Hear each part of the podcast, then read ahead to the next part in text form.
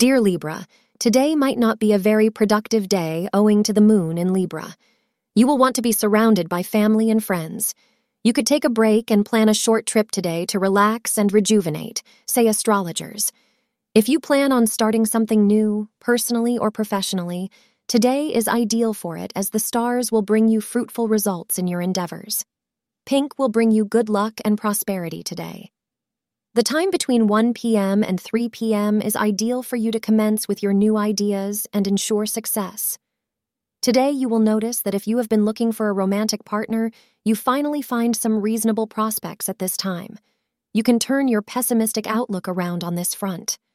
You may not find the exact right partner at this time, and you may not be sure of your feelings for this person, but at least you will meet some people who show you that someone right for you may be just around the corner.